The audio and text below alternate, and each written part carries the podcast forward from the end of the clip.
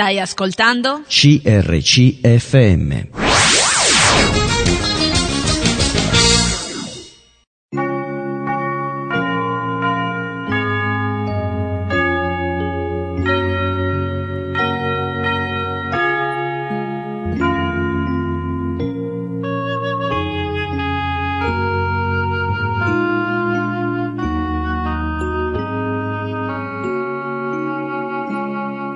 In ogni città, alla domenica, gruppi di credenti si riuniscono per lodare il Signore, condividere le proprie esperienze e ascoltare la sua parola, con espressioni diverse da luogo a luogo.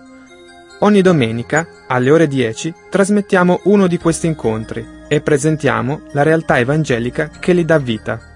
Ascolteremo ora il culto della Chiesa Cristiana Evangelica di Lallio, provincia di Bergamo, sita in via provinciale al numero 21.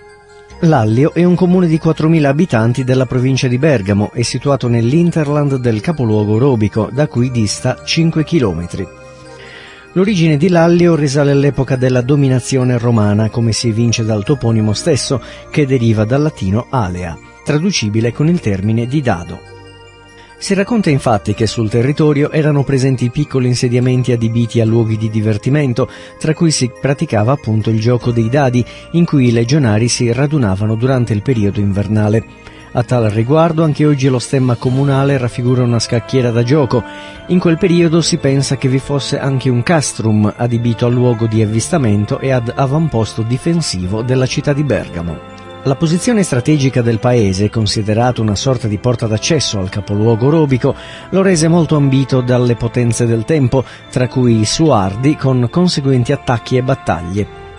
In una di queste vennero addirittura incendiati sia il castello che la chiesa, situata all'interno del maniero stesso, che allora ricopriva un ruolo molto importante in ambito religioso e giuridico sulle parrocchie vicine, essendo sede plebana e arcipresbiteriale. La situazione ritornò alla normalità quando nel corso del XV secolo il paese venne posto sotto la dominazione della Repubblica di Venezia, che con una serie di importanti decisioni riuscì a migliorare la condizione sociale ed economica. Da quel momento non si verificarono più episodi rilevanti sul territorio di Lallio che seguì le sorti politiche della città di Bergamo. Soltanto durante la seconda guerra mondiale nel paese accaddero situazioni che suo malgrado lo riportarono al centro delle cronache del tempo. Qui venne infatti creato un campo di concentramento tedesco per i soldati catturati. Nel dopoguerra invece il paese vide un progressivo abbandono dell'attività rurale che aveva sempre caratterizzato l'economia locale a favore di un sempre crescente sviluppo industriale che ha portato anche un consistente incremento demografico. Ascolteremo ora il culto della Chiesa Cristiana Evangelica di Lallio predica Matt Schoneveld sull'argomento della trasformazione. Buon ascolto. Bentrovati tutti e ben arrivati. Vogliamo iniziare ringraziando il Signore per essere qua e per questa opportunità ancora di lodarlo. Grazie Signore Gesù per questa mattina e grazie che ci hai condotti fino a qui, grazie che abbiamo questo privilegio di poterti venire davanti senza timore, Signore, di te o, co, o meglio col giusto timore, Signore, con la giusta riverenza e riconoscenza, ma senza paura, Signore, per quelle che sono le colpe che, che ci portiamo dietro anche dalla settimana. Ma vogliamo, Signore, deporre ogni cosa davanti a Te, davanti al Tuo trono questa mattina, perché riconosciamo la grandezza della Tua salvezza. Vogliamo pregarti, vogliamo lodarti, vogliamo cantare a Te. Per questo motivo, principalmente, Signore e anche per tutto il resto. Nel nome di Gesù. Amen.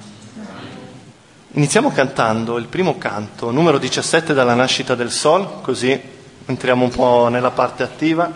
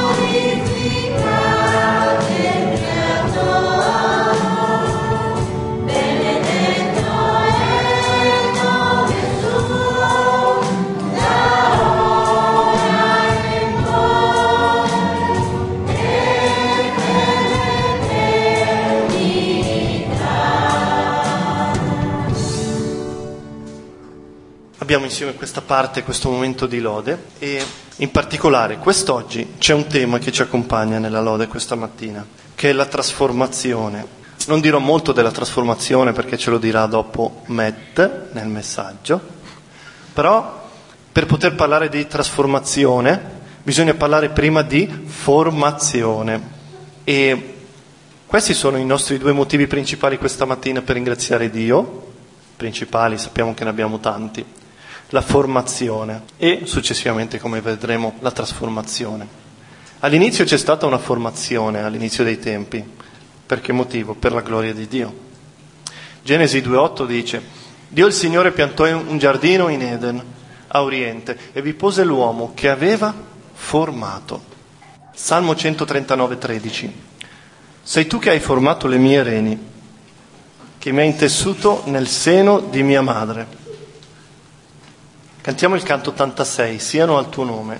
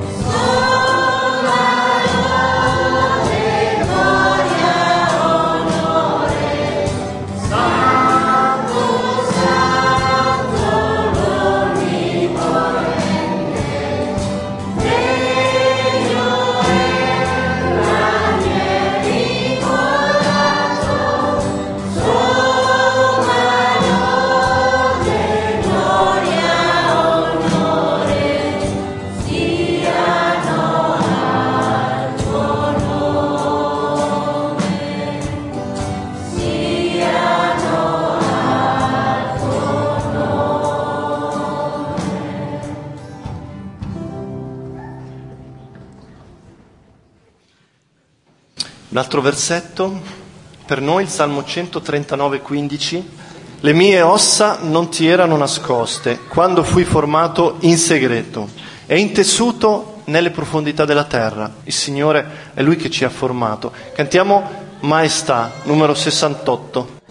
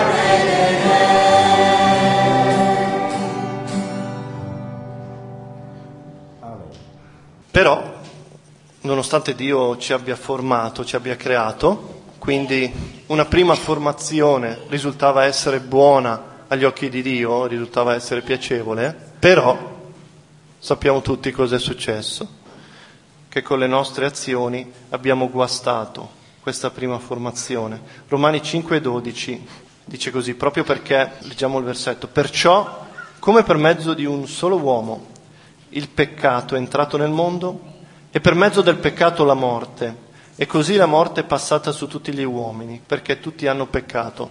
Quindi quello che Dio aveva formato di buono è andato per colpa della creazione stessa, è andato compromettendosi, rovinandosi. Però cantiamo insieme questo canto che ci ricorda che proprio in conseguenza di questo Dio ha previsto una soluzione. Canto 64, tanto amore ai Gesù.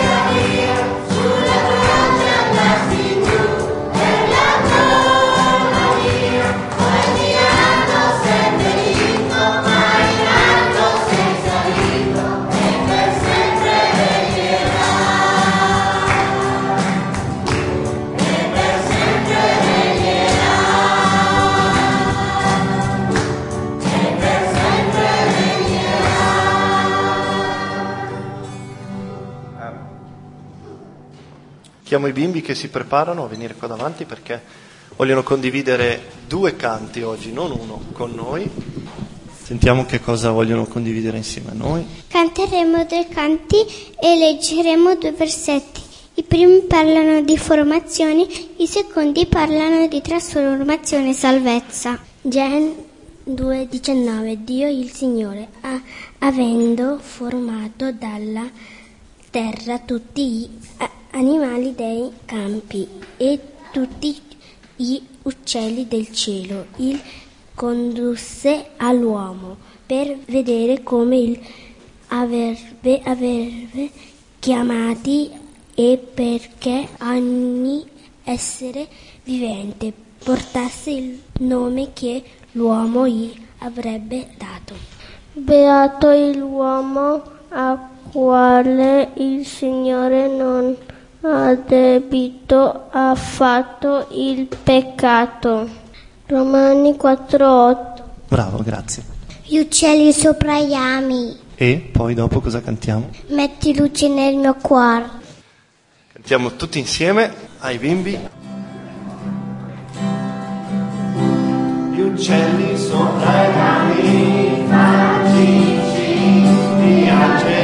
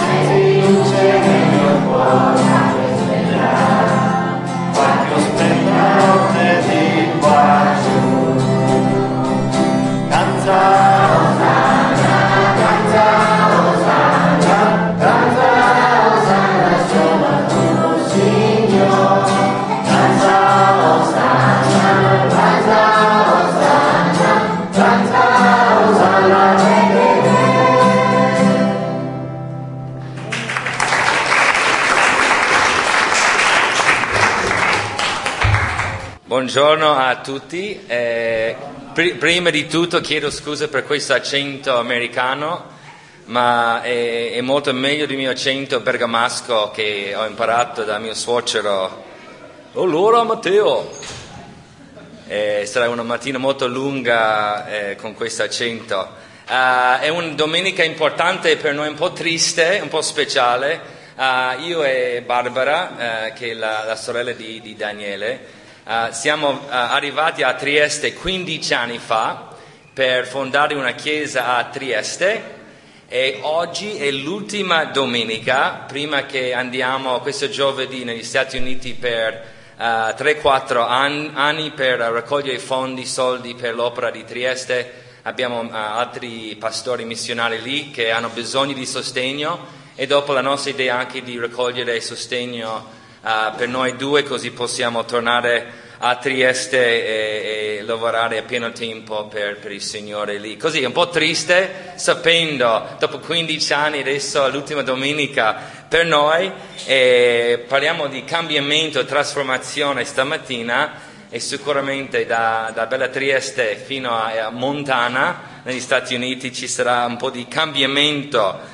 Il gelato non sarà uguale sicuramente non troveremo prosciutto crudo, uh, grana, ma i cambiamenti sicuramente di, di, che, che, di cui la Bibbia parla sono molto più importanti di cibi e infatti mi è piaciuto come Daniele ha separato in adorazione queste due cose, la formazione e la trasformazione. Così, in modo di introdurre questo concetto di trasformazione, voglio introdurre tre personaggi possono essere uno di noi in questa sala, può essere un amico che abbiamo vicino a noi, può essere qualcuno nella chiesa, qualcuno anche fuori dalla chiesa. La prima persona, io do questo nome Francesco e Francesco non è contento.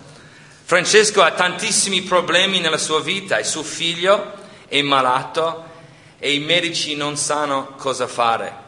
C'è tensione anche nel suo matrimonio perché eh, lui non va d'accordo con sua moglie come eh, usare i loro soldi, lui è convinto di risparmiare di più, ma lei vuole spendere di più.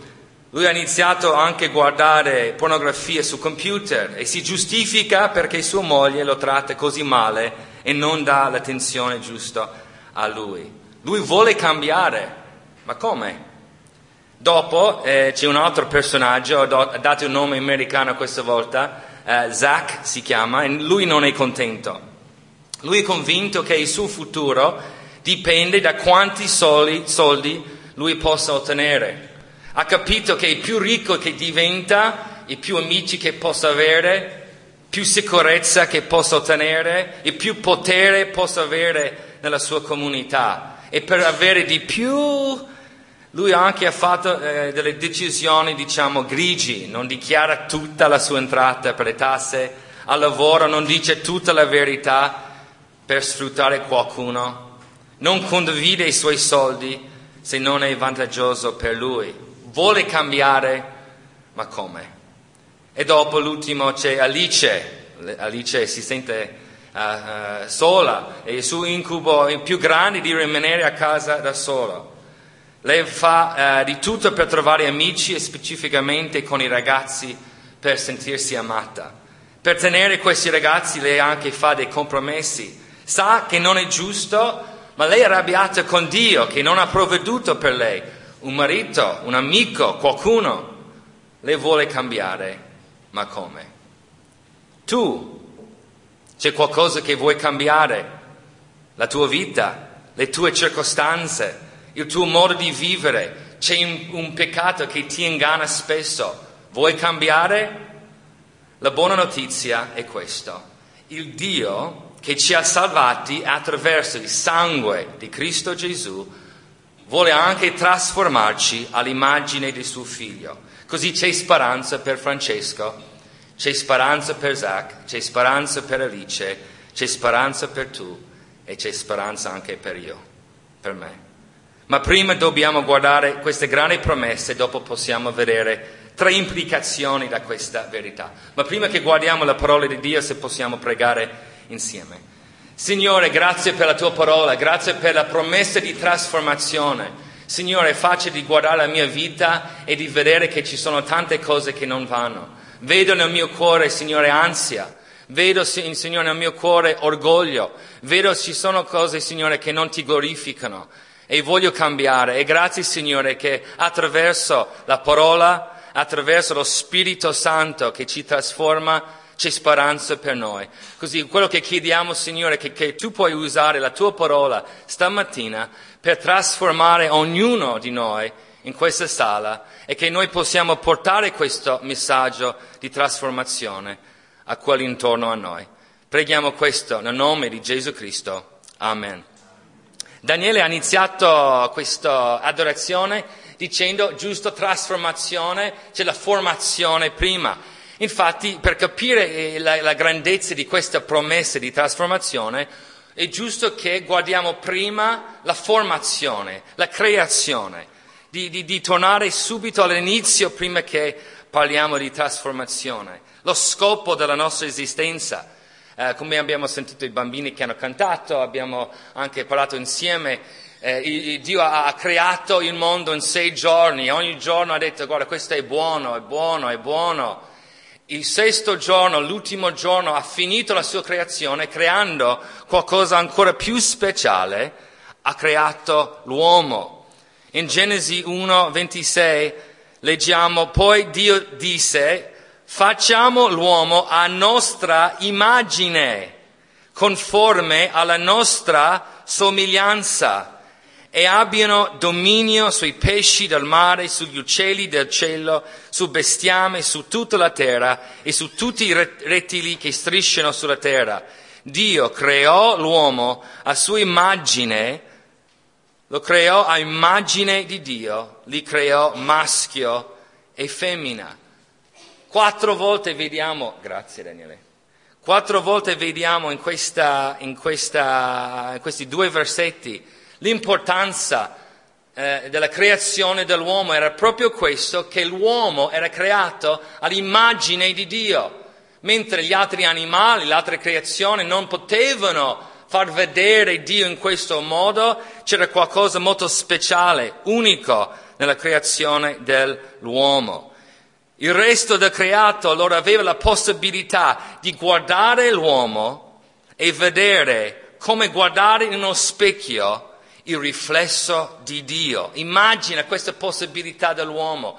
Eh, gli animali, gli altri potevano vedere Adamo ed Eva e vedere un riflesso dell'immagine di Dio. Sappiamo che è successo, anche Daniele ha parlato di questo. Sappiamo, eh, c'era la caduta Uh, Eva ha preso il frutto, ha condiviso con Adamo, hanno mangiato insieme. In Genesi 3 la donna osservò che l'albero era buono per nutrirsi, che era bello da vedere e che l'albero era desiderabile per acquistare conoscenza. Prese del frutto, ne mangiò e ne diede anche a suo marito, che era con lei, e egli ne mangiò. Allora si aprirono gli occhi ed entrambi e, e si accorsero che erano nudi. Unirono le foglie del fico e, e se ne fecero delle cinture. Poi udirono la voce di Dio, il Signore, il quale camminava nel giardino sul far della sera e l'uomo e sua moglie si nascosero dalla presenza di Dio e il Signore fra gli alberi del giardino. C'era questa immagine di Dio perfetto hanno preso questo frutto e subito tutte le cose hanno cambiato. Invece di far vedere Dio, vediamo un altro tipo di riflesso guardando, uh, guardando Adamo ed Eva. Si vedeva la pace di Dio? No, si vede l'ansia, si vede vergogna, si vede uh, uh, la speranza nelle opere per coprire i peccati, peccati. Si vede l'amore di Dio in Adamo ed Eva? No. Adamo dà la colpa a Eva, Eva dà la colpa al serpente. Dopo il loro figlio, Caino ha ucciso suo fratello. Si vede, vede la verità di Dio? No, si vede le bugie, ingannare per avere. E chiaramente questo non era solo per Adamo ed Eva, vediamo dopo ogni generazione, abbiamo passato questa mancanza, questa impossibilità di far vedere correttamente l'immagine di Dio. Francesco Zach, Alice, io, noi, vediamo il nostro orgoglio, la nostra gelosia, che non siamo soddisfatti. E la buona notizia è che sappiamo in questa fase Cristo è venuto sulla terra, il vero immagine di Dio. Paolo dice la luce del Vangelo della gloria di Cristo che è l'immagine di Dio. Dopo in Colossesi Paolo ripete, egli, parlando di Cristo, è l'immagine del Dio invisibile, il primogenito di ogni creatura. Così finalmente mentre Adamo ed Eva e loro, eh, i loro discendenti non potevano far vedere l'immagine di Dio correttamente, finalmente è sceso Dio per essere questa immagine di Dio e adesso finalmente l'uomo può guardare la persona di Gesù e vedere Dio stesso, l'immagine perfetta.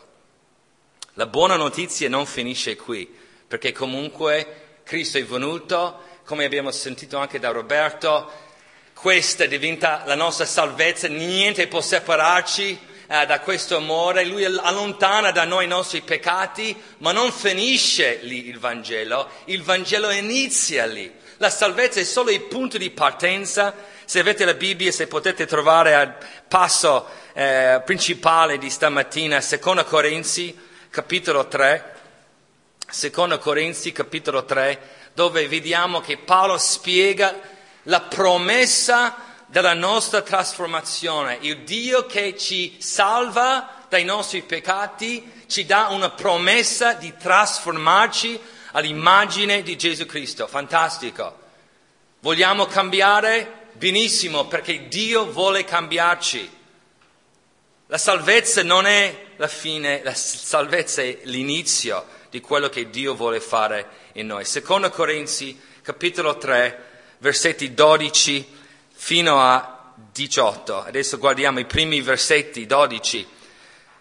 Avendo dunque una tale speranza, ci comportiamo con molta franchezza e non facciamo come Mosè, che si metteva un velo sul volto perché i figli di Israele non fissassero lo sguardo sulla fine di ciò che era uh, transitorio, ma le loro menti furono rese ottuse. Infatti, sino al giorno d'oggi, quando leggono l'antico patto, lo stesso velo rimane senza essere rimosso perché è in Cristo e che esso è abolito. 15. Ma fino a oggi, quando si legge Mosè, un velo rimane steso sul loro cuore. Però, quando si saranno convertiti al Signore, il velo sarà rimosso.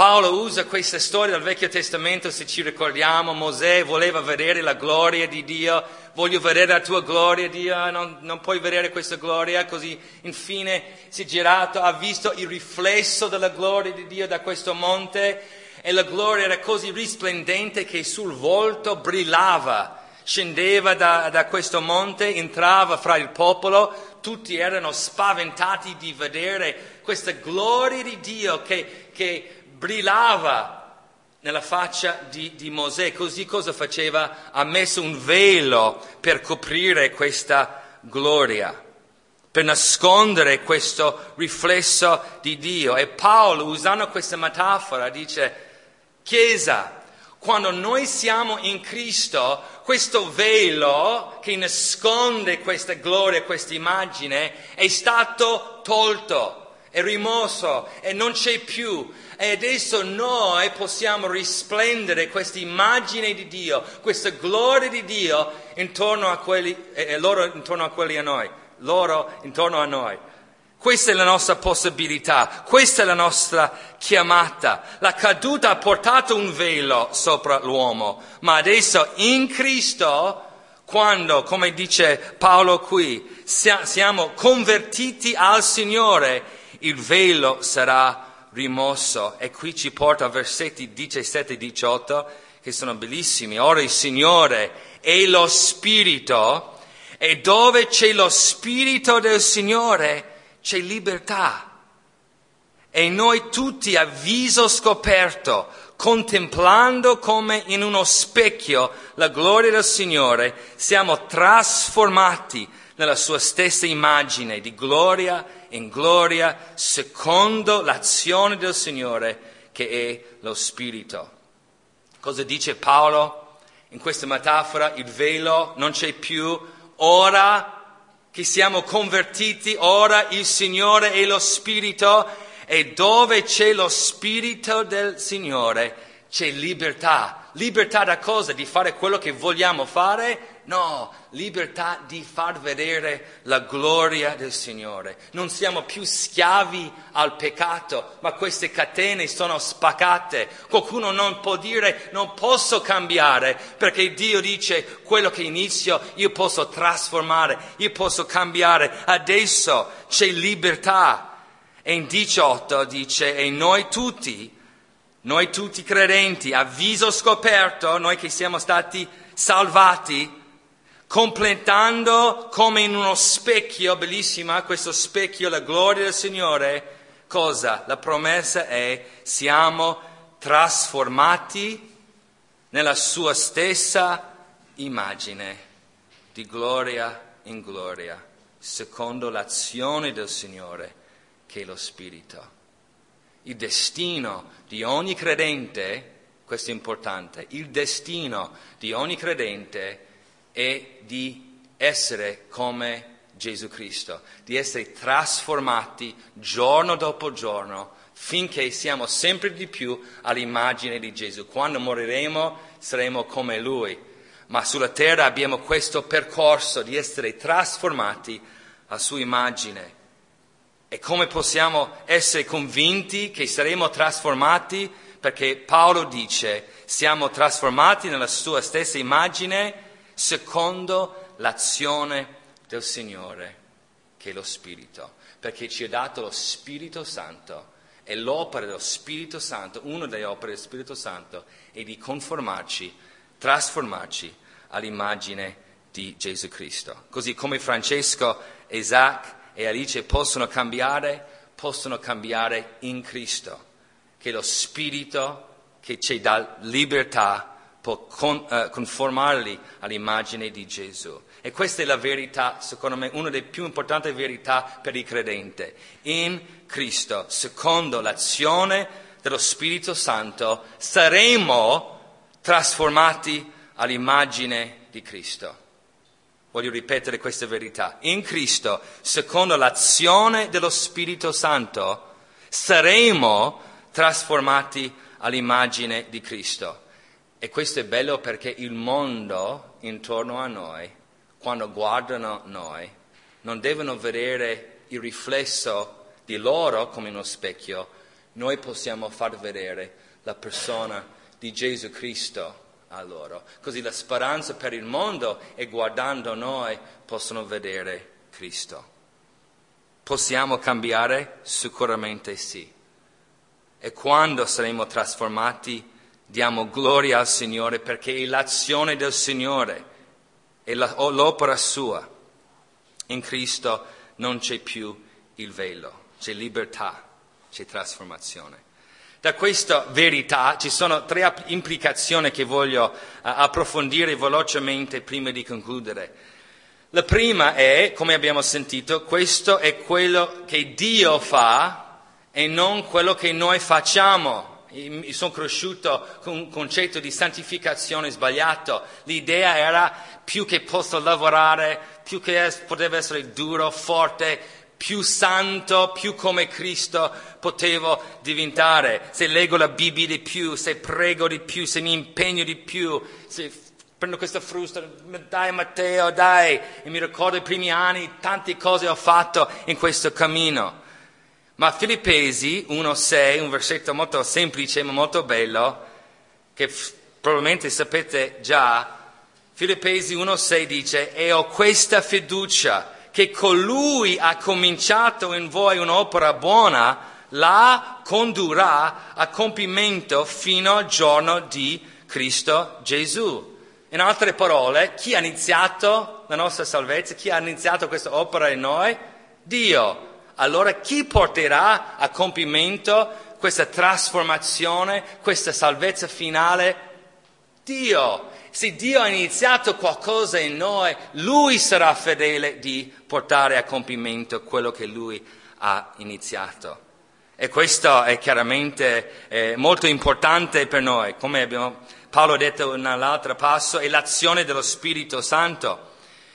Per questo vedo un, un, modo di vedere la trasformazione meglio. Io vedevo come un monte, questo classico monte, eh, c'è questo tipo che deve spingere questa pietra enorme, eh, arrivare alla, alla, cima di questo uh, monte. Vedevo la santificazione, questa, questa grande fatica di, di, arrivare alla fine do, dove possiamo arrivare in cielo come Gesù Cristo. Ma invece la Bibbia ci dà un concetto quasi l'opposto.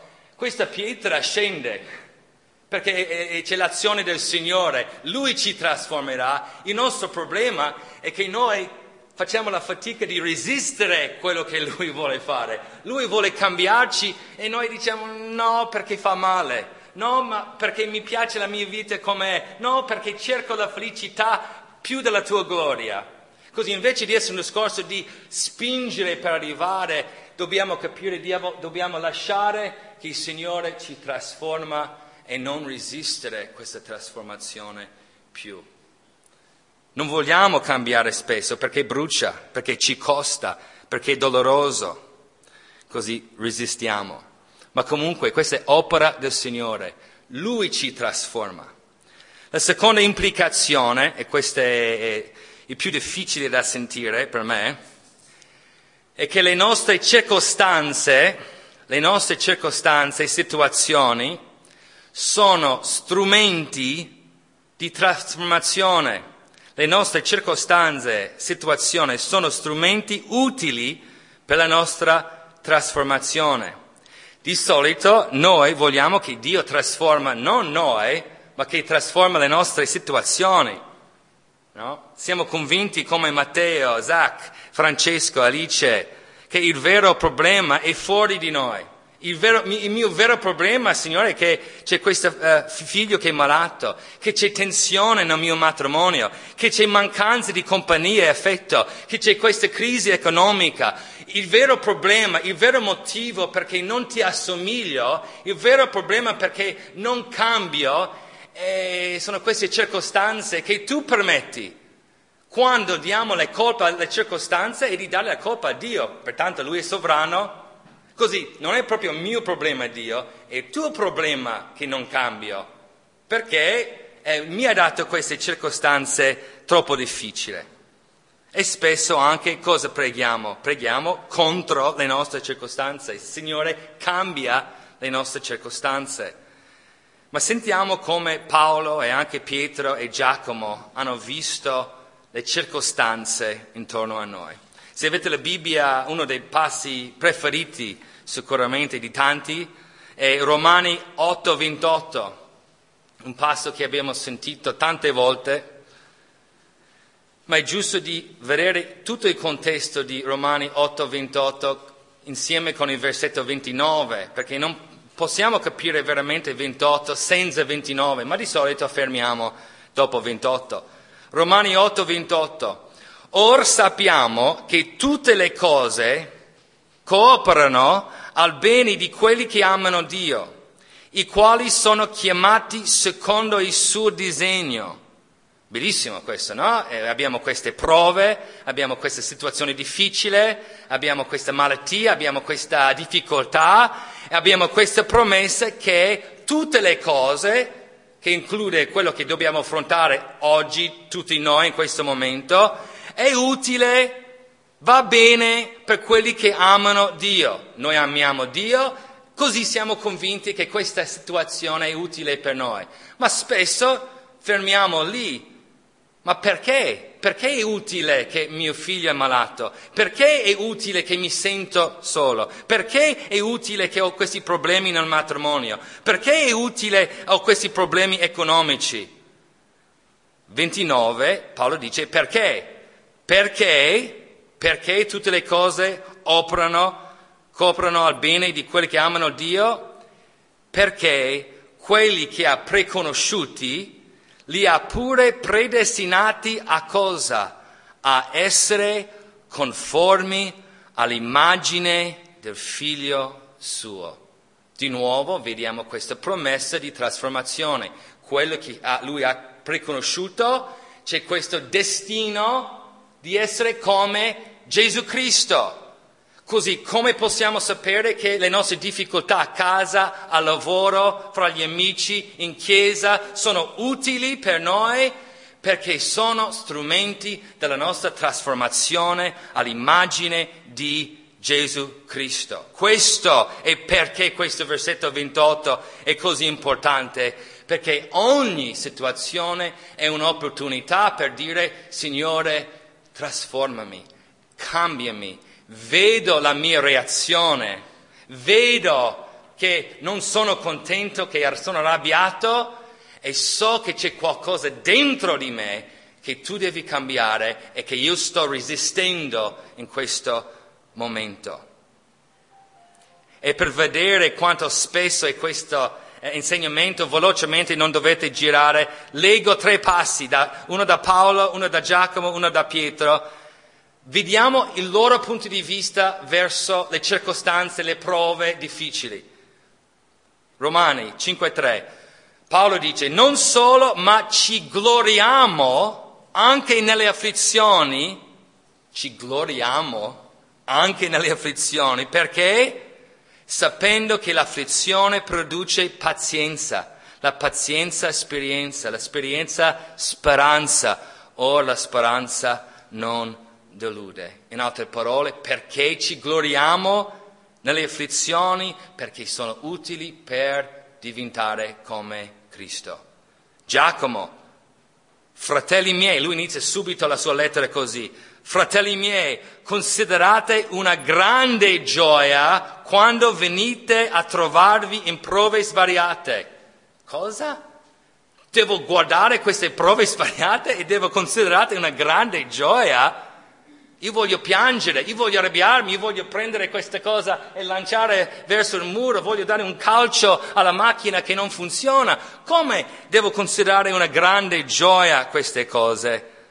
E lui dice molto chiaramente, sapendo che la prova della vostra fede produce costanza, attenzione qui, e la costanza compia pienamente l'opera sua in voi, perché siate perfetti e completi di nulla mancanti.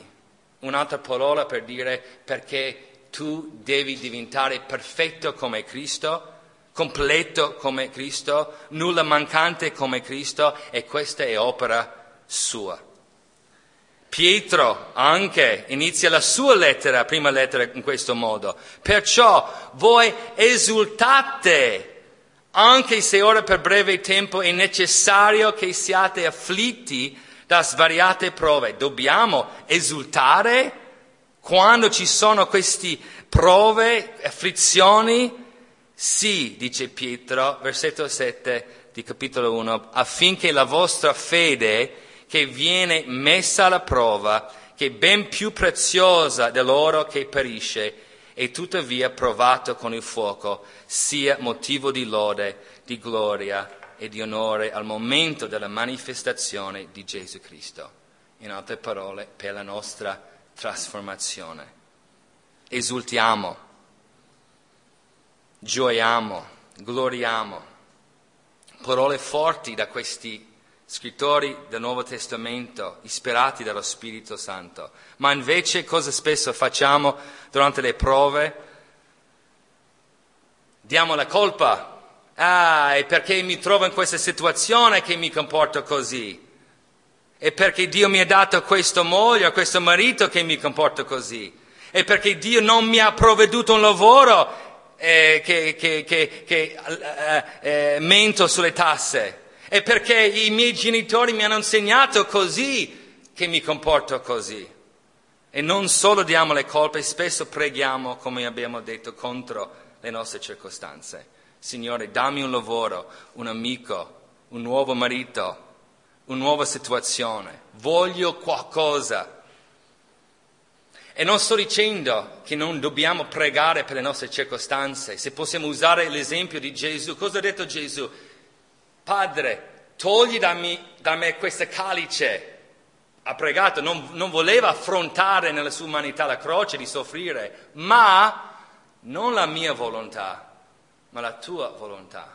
Così nella ricerca di queste situazioni, di avere qualcuno in famiglia malato, di avere un, una necessità di, di un lavoro, tante, tutte le cose giuste da pregare, la preghiera, Signore, provvedi per me questo lavoro, ma più importante di questo, cambia il mio cuore cambia il mio modo di vivere, cambia il mio modo di far vedere la tua gloria, perché è più importante per me di avere un lavoro e di far vedere al mondo intorno a me chi sei. Sono qui per il tuo regno e non per la mia felicità e per la mia gloria, sono qui per te. Così io chiedo per lavoro, ma più di lavoro, io chiedo trasformazione, io chiedo speranza per la mia anima. Una sfida per noi. Come possiamo essere trasformati comunque dalle nostre circostanze se ci fanno solo arrabbiare, se ci fanno solo stare male, tristi? E questo ci porta all'ultima implicazione per noi. Se posso leggere da Marco capitolo 7, versetto 21, spesso noi diciamo che il nostro problema il motivo che noi non abbiamo successo con il Signore e per le circostanze che abbiamo. E Gesù dice in Marco 7:21, il nostro modo di reagire alle nostre circostanze fa vedere i problemi che abbiamo nel cuore. Perché Gesù dice in Marco 7:21? Perché è dal, di dentro, dal cuore degli uomini che escono cattivi pensieri fornicazioni, furti, omicidi, adulteri, cupidigie, malvagità, frode, lascivia, sguardo maligno, calunnia, superbia, stoltezza. Non è il problema delle circostanze, non è il problema dove siamo, il problema è dentro di noi. Così, se posso lasciarvi con questo ultimo consiglio nella nostra trasformazione, sappiamo che la direzione, Dio vuole trasformarci all'immagine di Cristo, dobbiamo essere questo specchio. Non è opera nostra, non è qualcosa che facciamo, noi dobbiamo solo smettere di resistere a questa trasformazione. E una delle cose che il Signore usa più di tutto è le nostre circostanze per identificare per noi come e quando e perché resistiamo il Dio che vuole trasformarci. Perché ogni volta che la macchina è ferma e ci fa arrabbiare, quando perdiamo eh, la pazienza con un figlio, quando eh, eh, c'è una, una situazione difficile che ci porta all'ansia, ansia, rabbia, nervosi, tutti sintomi, tutte indicazioni, tutti eh, modi che il Signore dice esaminate il vostro cuore. Perché in questi momenti, quando io do un calcio alla macchina che non funziona, questa rabbia è un segnale perché sono arrabbiato, cosa non credo in questo momento, cosa, cosa mi impedisce di assomigliare a Gesù Cristo in questo momento, perché questo pezzo di, di ferro e di quattro gomme è, è, è così importante per me che io voglio gridare, usare parolacce, dare calci, eccetera, eccetera. Perché? Perché questa cosa è diventata troppo importante per me, diventata più importante del Signore e questo è un segnale, un'indicazione che devo esaminare il mio cuore. In questi momenti io, io ho notato nella mia vita quando ho una reazione sbagliata a una situazione, uno è un problema di pensiero, quando non ho fiducia in Dio sopra ogni cosa, quando credo delle bugie riguardo a Dio invece della sua parola, come io devo essere in controllo, la macchina non funziona, non posso essere in controllo e la parola dice no, Dio è in controllo e forse devo incontrare qualcuno al meccanico e posso portare la gloria di Dio, posso far vedere Cristo a Lui. Problema di pensiero è anche spesso un problema di sentimento, quando desidero qualcosa più di Dio, quando adoro un idolo invece di adorare Dio. Così l'invito per noi Chiesa come dice Paolo, eh, Pietro, Giacomo, di considerare gioia, di gioire, di gloriare, esultare durante le prove e che ogni volta che siamo nervosi, tristi, arrabbiati, gelosi, depressi, ansiosi, è un invito da Dio di, di esaminare i nostri cuori e trovare il perché resistiamo la nostra trasformazione.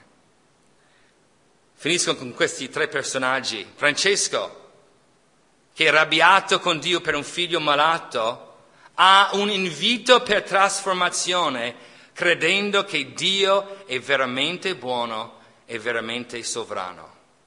Ha un invito con questa tensione con sua moglie per ricordare il suo cuore che Dio è misericordioso e che lui deve essere misericordioso anche con sua moglie con la sua battaglia con la pornografia è un'opportunità per predicare al suo cuore che Dio è più buono e soddisfacente di un rapporto artificiale sul computer. Quando lui smette di resistere Dio, farà vedere a sua famiglia Cristo riflesso e chi prenderà la gloria? Dio stesso.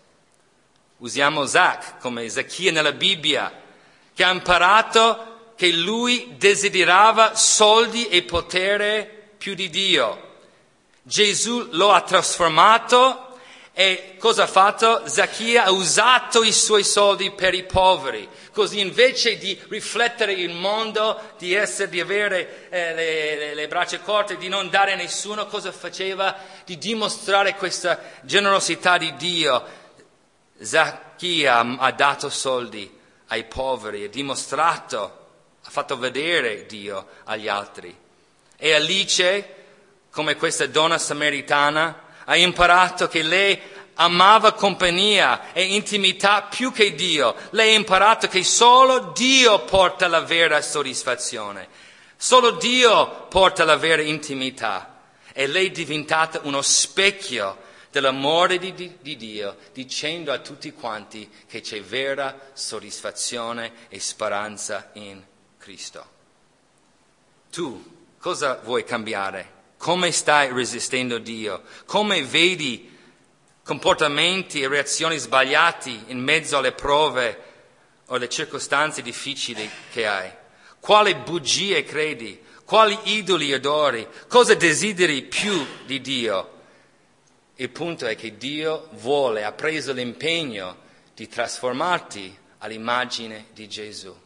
Così oggi è il giorno di prendere una decisione di non resistere a questa trasformazione, ma di chiedere, Signore, trasformami con l'azione dello Spirito Santo. Preghiamo.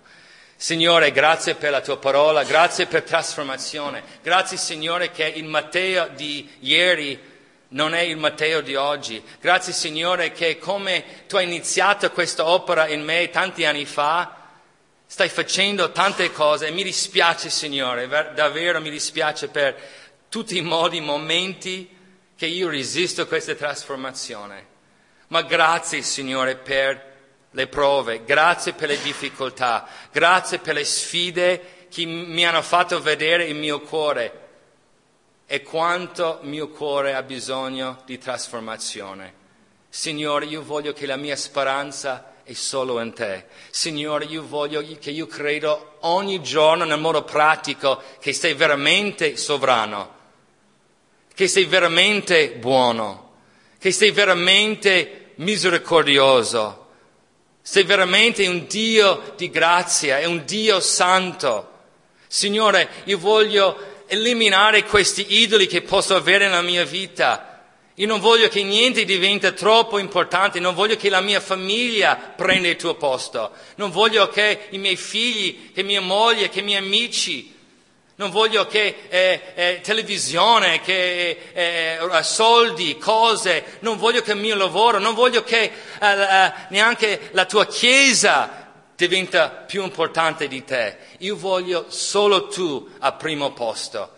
Così ogni volta, Signore, che vedo tensione, resistenza alla tua trasformazione, aiutami, Signore, di fermare e esaminare il mio cuore. E io prego questo per tutti noi Cambiaci, Signore, perché il mondo, Bergamo, Trieste, tutto il mondo ha bisogno di vedere Cristo. Non hanno bisogno di, ved- di vedere uno specchio di loro stessi, hanno bisogno di vedere qualcosa diverso. Il tuo amore, la tua pace, la tua grazia e misericordia. Cambiaci nel nome di Gesù Cristo. Amen. Grazie di nuovo, buona domenica e buona settimana con il Signore. Avete appena ascoltato il culto della Chiesa Cristiana Evangelica di Lallio, in provincia di Bergamo, sita in via provinciale al numero 21. La Chiesa si riunisce la domenica alle ore 10 per il culto, il mercoledì alle ore 20 per lo studio biblico e il sabato alle ore 20 per il gruppo giovani. Per informazioni potete chiamare il 338 52 23 006 ripeto 338 52 23 006. Vi auguro un buon ascolto nella prosecuzione dei nostri programmi.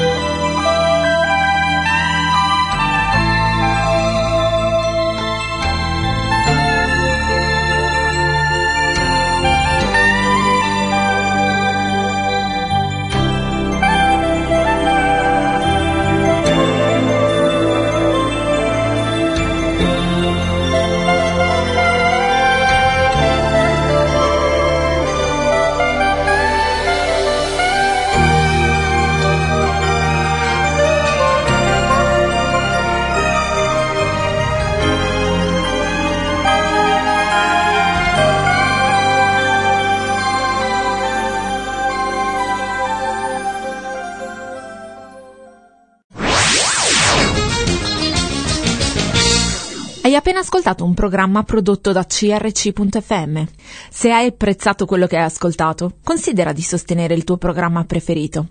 Visita il sito www.crc.fm e ricorda, il tuo sostegno è prezioso.